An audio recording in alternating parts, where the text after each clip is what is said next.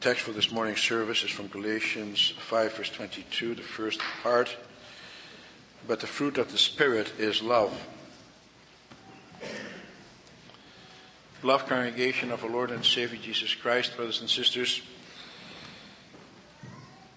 in his letter to the congregation of Galatia, the Apostle Paul has to deal with some very difficult and contentious issues. There are some significant problems in this congregation. And so it is a divided congregation. There are those intent on tearing the congregation apart. They want to promote a gospel based on work, on works, and not on grace. They want to serve the Lord by rules and not out of love. And that is no gospel, it is the opposite all those who do that are under a curse. And that is why Paul deems it necessary to write this letter. He wants them to get back on the right track, for a wrong doctrine always makes for a wrong lifestyle. When you have the wrong doctrine, then you have the wrong lifestyle. The two go hand in hand. But he does not want them to fall back into their former way of life. He's very much afraid of that.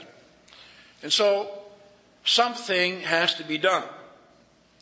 Paul tells them what that is. He does not mince his words. He is very direct and to the point. What is the basic problem here? The problem is that there is a lack of love. And he mentions that first. Without this one particular attribute, without love, the rest would have no meaning. And that is something these Galatians has to understand, have to understand, and that's something we have to understand as well. Now, you know there have been lots of sermons on that biblical concept of love. You hear sermons like that, especially when you go to a wedding ceremony. And you may think to yourself, do we need another one on that? Haven't we heard enough? Is it really necessary? And the answer is yes, we do need it, and we need it badly, all of us. For remember, love is the fulfilling of the law. We are to love God and our neighbor.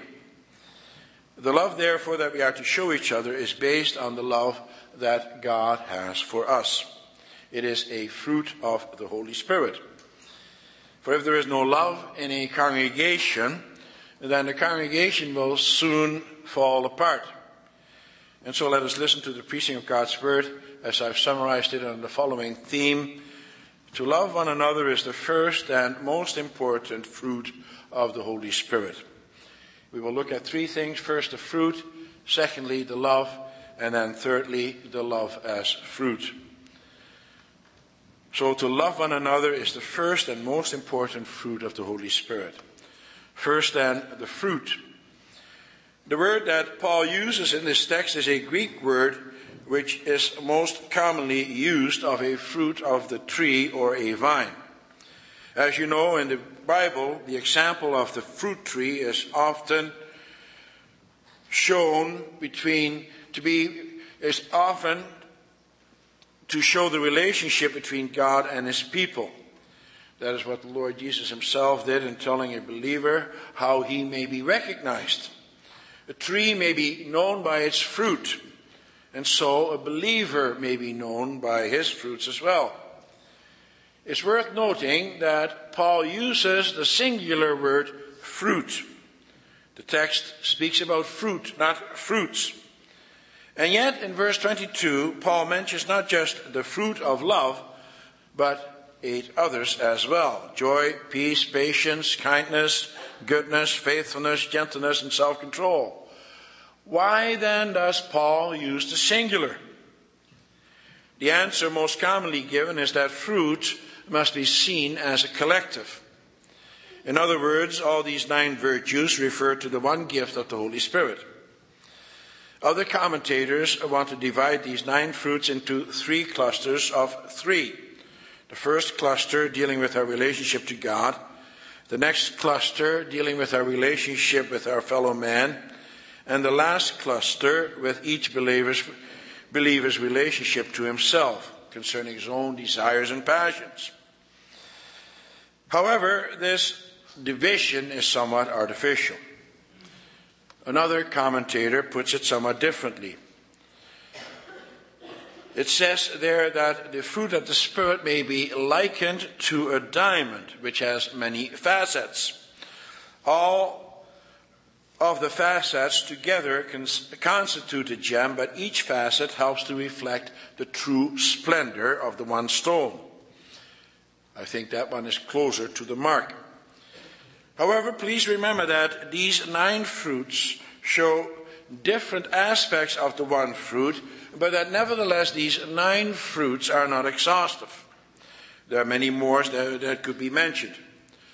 Elsewhere in Scripture, for example, the words respectability, or hospitality, or sincerity, or honesty, among many others, are mentioned. And so, although these nine virtues in the text are some of the more important ones, they are not the only ones. But all of them belong to the fruit of the Spirit. How do you acquire such fruit?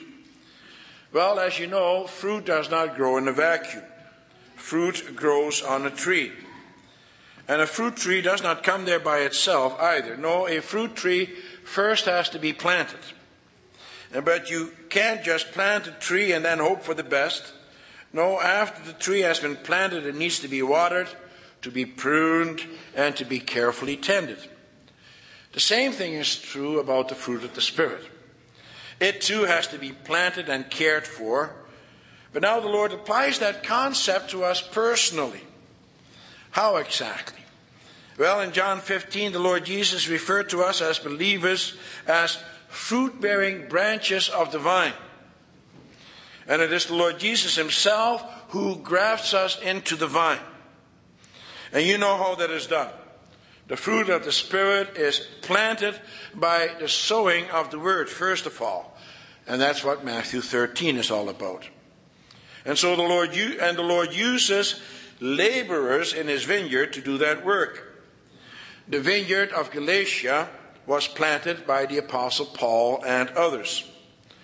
Paul came there to that heathen people on one of his missionary journeys and planted the seed of faith amongst these people. He came there with the word of God and he proclaimed that word to them. Many of them listened. The seed took root, for it found fertile soil in their hearts. But fruit has to grow and to ripen. For that to happen, the fruit has to be nurtured continually. It needs water and fertilizer. The tree also has to be plant, has to be pruned once in a while. It is only in this way that the fruit can come to maturity. It is a long and arduous process. The fruit also needs favorable weather. It needs sunshine. It also has to be protected from damaging storms. Especially during the initial stages of growth, a storm can do irreparable damage to the fruit. The same thing is true of the fruit of the Spirit. It has to be carefully cultivated as well. And nothing should hinder that growth, else that fruit might stop growing and even die. And that's what's threatening to happen there in Galatia.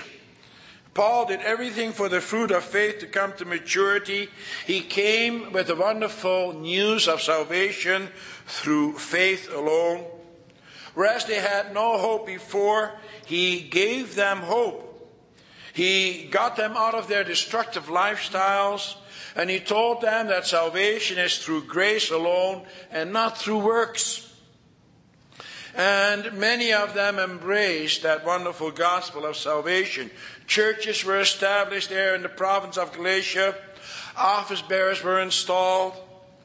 And then Paul left for other parts of the Roman Empire. However, after some time, he heard some sad news about those congregations there in Galatia. We can read about that throughout his whole letter to them.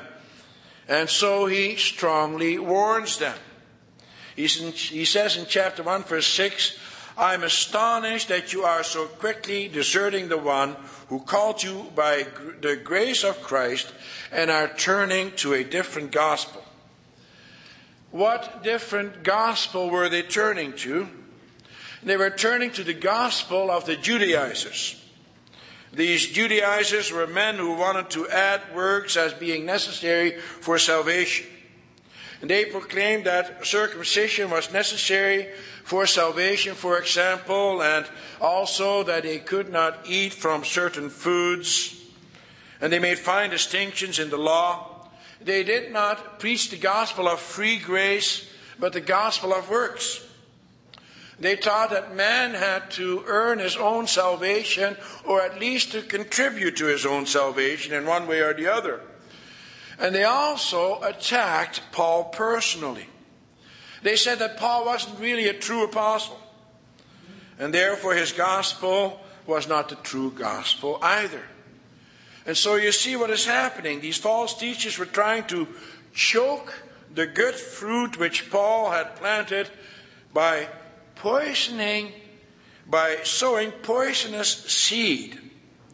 They told the people that the poisonous plant that they are planting is the true plant, which will bear good fruit, not what Paul had planted. That's the bad fruit, they said. So, what is Paul to do about this? What can he say to the Galatians which will make them go back on the right path? Paul knows exactly how to go about that. And what does he tell them? He tells them that they must have love. That is the first fruit of the Holy Spirit and also the most important one. And so he mentions that first. We come to the second point. Love is the solution. At this point, you may say to yourself, well, this sounds a little bit too simplistic to me. For that is also the solution of the world to conflict and strife. And it seems to make little or no difference. For you hear the slogans of today make love, not war, or love makes the world go around. But now do yourselves a favor, brothers and sisters, and that includes you boys and girls. If you can, put whatever you have learned about the concept of love completely out of your mind. For a lot of what you have learned about true love, you have learned from the world. For the love the world and false churches speak about is not the love of the scriptures. The world knows only cheap and selfish love.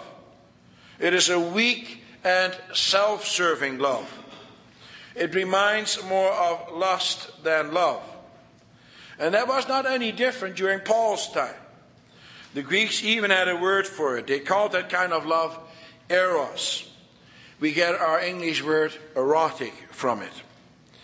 It is originally a sexual love. It is sensual, impulsive, spontaneous, and such love is epitomized by the love goddess Eros. Later on, the word received a somewhat extended meaning. For in Platonism, which is a philosophy prevalent during Paul's time, the word, is developed a little more and comes to mean a contemplative inspiration for the divine. In other words, eros comes to mean a quest for God. Eros denotes the quest for satisfaction wherever it could be found.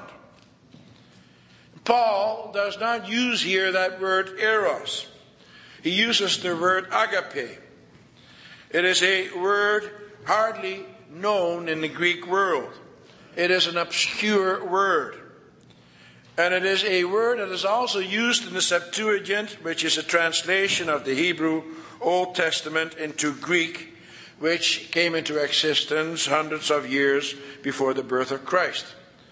And those translators of the Hebrew Old Testament ignored the common word for love and used the word agape to translate the Hebrew word, which meant the loving kindness of God his covenant faithfulness. Like the Hebrew word chesed, agape denotes selection. It stresses exclusiveness, especially God's love for his chosen people. Love in the Bible is not man seeking God. It is not man seeking satisfaction and fulfillment in his life, but love is God fulfilling man. And that is what is so unique about love in the Bible. And there is not a religion in the world where love has the same meaning as we find it in the Bible. And that is because all other religions are man made. For man thinks that he can be the author of his own destiny. However, nothing is farther from the truth. Man, you and I are incapable of finding true love. Think about the people of Israel. They showed that time and again. For look at how the people Israel treated the Lord their God.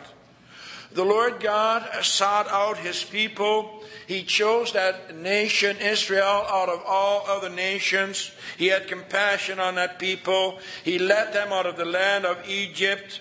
He brought them into the wilderness and gave them Moses as their leader, whom God himself had preserved from the cruel fate at the hand of the Egyptians, and to have him taught and nurtured for 80 years so that he could lead his people. The Lord prepared Moses for his task so that he could act as mediator between God himself and the people. And God showed his greatness and his might when he led his people through the Red Sea. And then, once their enemies had been drowned in the Red Sea, he spoke to his people from Mount Horeb he told them there that they are his people. The mighty and great covenant God spoke to his people. He showed how deeply he cared for them. Before he even gave them the ten words of the covenant, he told them, I am the Lord your God. In other words, I have established a relationship of love between me and you. And yet, what do the people do in response to that great act of the Lord God? They murmur and complain. Ultimately, they want nothing to do with that covenant God.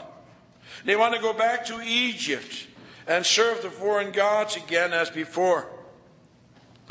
And yet, God does not reject them. What does He do? He disciplines them, He nurtures them, He gives them manna to eat and water to drink. Still, they are not satisfied. Finally, he leads them into the promised land. He conquers the nations for them. But how they rebel against him time and again. Listen to the lament of the prophet Hosea, for example. He says in Hosea 9, verse 1 Do not rejoice, O Israel. Do not be jubilant like the other nations, for you have been unfaithful to your God. You love the wages of a prostitute at every threshing floor. And in chapter 11, the Lord says through the mouth of the prophet, When Israel was a child, I loved him, and out of Egypt I called my son. But the more I called Israel, the further they went from me. They sacrificed to the Baals and they burned incense to images. God loved his people. He did not reject them, but many of them did reject him. And so, in the end, God's covenant people, the people of Israel, are no longer the recipients of God's love. And what is the ultimate gift of God's love? No doubt that is the gift of his one and only Son, Jesus Christ. The Apostle Paul tells us about that in John, or the Apostle John tells us about that in chapter 3, verse 16 of his Gospel. For God so loved the world that he gave his only Son, that whoever believes in him should not perish but have eternal life. And so does Paul in Romans 5, verse 8. But God demonstrates his love for us in this while we were still sinners, Christ died for us. You see, love is not that we seek God, as the Greeks say, but that God seeks us. And he did that to the Galatians as well. He sent them as ambassador of his love, the Apostle Paul. Paul came with the pure message of the gospel. He spoke to them about God's love for his creation. He told them how God rescued them from their miserable state. Now, let me ask you a question, brothers and sisters. And again, that includes you boys and girls. Do you think that you would have become part of God's church if it had been left up to you? Do you think that you would be sitting in these chairs right now if it were up to you? Do you think that you would have the promise of eternal life if God had left it up to you to choose Him as your Savior, as the one who would rescue you from your miserable existence? I think you know the answer already. Nothing would have come of it. Look around you in this world. Mankind shows its hatred to God. They want nothing to do with Him. They are prone by nature to hate God. And if you were to go by your old nature, then you too would not belong to this church. And then you would do whatever your heart desires. And that would mean death for you. But God came to you. He gave you Christian parents to bring you up in the true faith. Or for those who came to faith later in life, He led your life in such a way that you became part of His church. In the final analysis, you did not seek Him. He sought you out. And He did that because of His great love for you. What a great God we have. It is a God full of love. To the world, the concept of love has the connotation of weakness attached to it. They see love as a feminine concept. They believe, for example, that love avoids confrontation at all costs. Now, it is true that love is tolerant and patient and kind. Love bears all things, believes all things, hopes all things, endures all things as Paul states in 1 Corinthians 13. But God's love is also full of strength and might and obedience and faithfulness. We could sing about that when we began this worship service together. His steadfast love endures forever, and we are His forever. God's love means that He is faithful to His covenant promises. He comes to us first. He selects us and once he has done that, he does not forsake his people. And then he continues to nurture us and to sustain us. And he also reminds us of how he has done so throughout the ages and how he will continue to do that. For he continues to come to you with his word and spirit. He gave you his word, the scriptures. But now the question is how do you respond to God's love? Well, brothers and sisters, the only way that we can do that is also by showing our thankfulness to such a loving God. If we truly believe that we are His creation, that He sent His Son in the flesh for our sins, if we truly believe that God sought us out in His love, then we cannot do otherwise than to love Him as well. And that brings us to our third and final point the love as fruit. Love is a love is a fruit of the Holy Spirit. That is to say, the Holy Spirit works in our hearts by the preaching of the gospel. That is how Paul came to the Galatians. But what happened? They quickly turned away from the gospel and listened to the false prophets whose love was not for God, but for themselves. For they wanted to earn their salvation through the law. And so they wanted to give man the glory rather than God. Paul strongly warns against the message of self love. Love the Lord your God with all your heart. That means that you must imitate the love that God has for you. That means that you must totally give yourself to Him. Body and soul, you must sacrifice yourself as He sacrificed Himself for you. That means that you must choose Him as He chose you. You may not have any other gods before you, before Him. And that means that you must be faithful to Him as He was. And He continues to be faithful to you. And that means also that you must not take away from His Word. Love implies choice. As a man chooses and gives himself completely to his wife, and a wife to her husband, so you must give yourself over to the Lord your God. And that means that you may not doubt his word to you. That's what the Galatians did. They went away from God's promises. And that is why Paul is so concerned about them. Paul is the ambassador of love. And yet, see how angry he gets when false teachers come along. He even says about them in chapter 5, verse 12 As for those agitators, I wish they would go the whole way and emasculate themselves. Is that the language of love, you may say? Yes, it is, brothers and sisters. God's word is being attacked by these false teachers.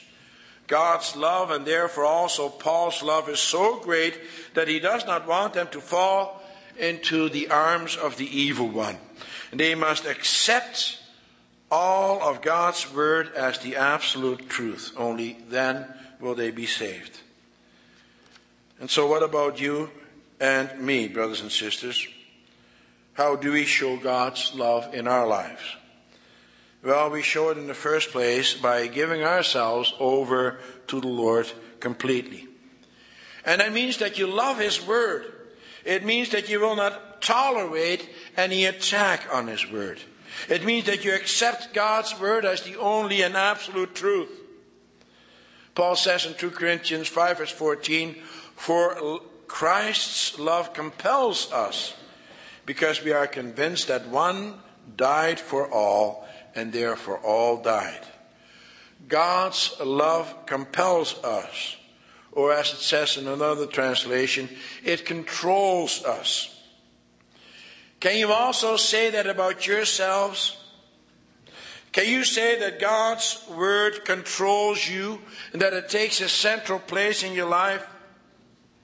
How does that work in your home? Do you show God's love to your children? Do you instruct your children about the love of God? Or do you leave that up to the teachers and to the minister at catechism? Are you a good role model to them? Can the children tell from the way that you are that you are controlled by the love of God? Do the children see parents who are joyful about the fact that God chose them and that He has forgiven them their sins? Do you give yourselves to your loved ones in the way that Christ gave Himself for you? Are you there to serve? To love one another means that you must sacrifice yourself. Love means considering another person better than you. It means seeking the interest of another person before yourself. And therefore, love means doing everything for another person to keep him in the love of God. Love congregation, there's a lot of love lacking in this congregation. That's the way it is everywhere. We are sinful and selfish human beings. It is hard to show your love to your children. It is hard to show your love to your brothers and sisters in the Lord at times. We all lack in that way. But we are children of God, and therefore we must bear fruit. All of us must put up a daily struggle to truly love, to love the Lord our God, and to love our fellow man. Do you love your brothers and sisters in the Lord, beloved? As I said, that's hard. But it is a command. God commands it from you, and He can do that too, for He loves you. Have you ever thought how hard it is for Him to love you? For none of us has any redeeming qualities. And yet God loves us. He chose us as His children. The opposite of love is hatred. Hatred belongs to our old nature. But the Holy Spirit gives us a new nature. And the first fruit of the new nature is love. It is the most important fruit. For love is the fulfillment of the law. God has planted His love in your hearts. He gave Himself for us that we might give ourselves to Him and to each other. And that fruit, brothers and sisters, must continue to grow. And you must nourish it along by the pure Word of God. And then when the time is right, ripe, the Lord will also come and gather His crop. And he will examine you and say, Yes, this person is a child of mine. He or she has been a fruitful branch of the vine. He is, his fruit is the good kind. He or she has shown his love for me and his fellow man. He or she is a true product of the vine. And the Lord will gather his harvest into his barn. The Lord will come with his angels on the final day and gather his people in. What a wonderful thing to look forward to. And what a wonderful thing it will be to escape the hatred of this present world and to be surrounded totally by God's love. For remember, God loved you first, and He will continue to love you, but also show that love in our lives. Amen.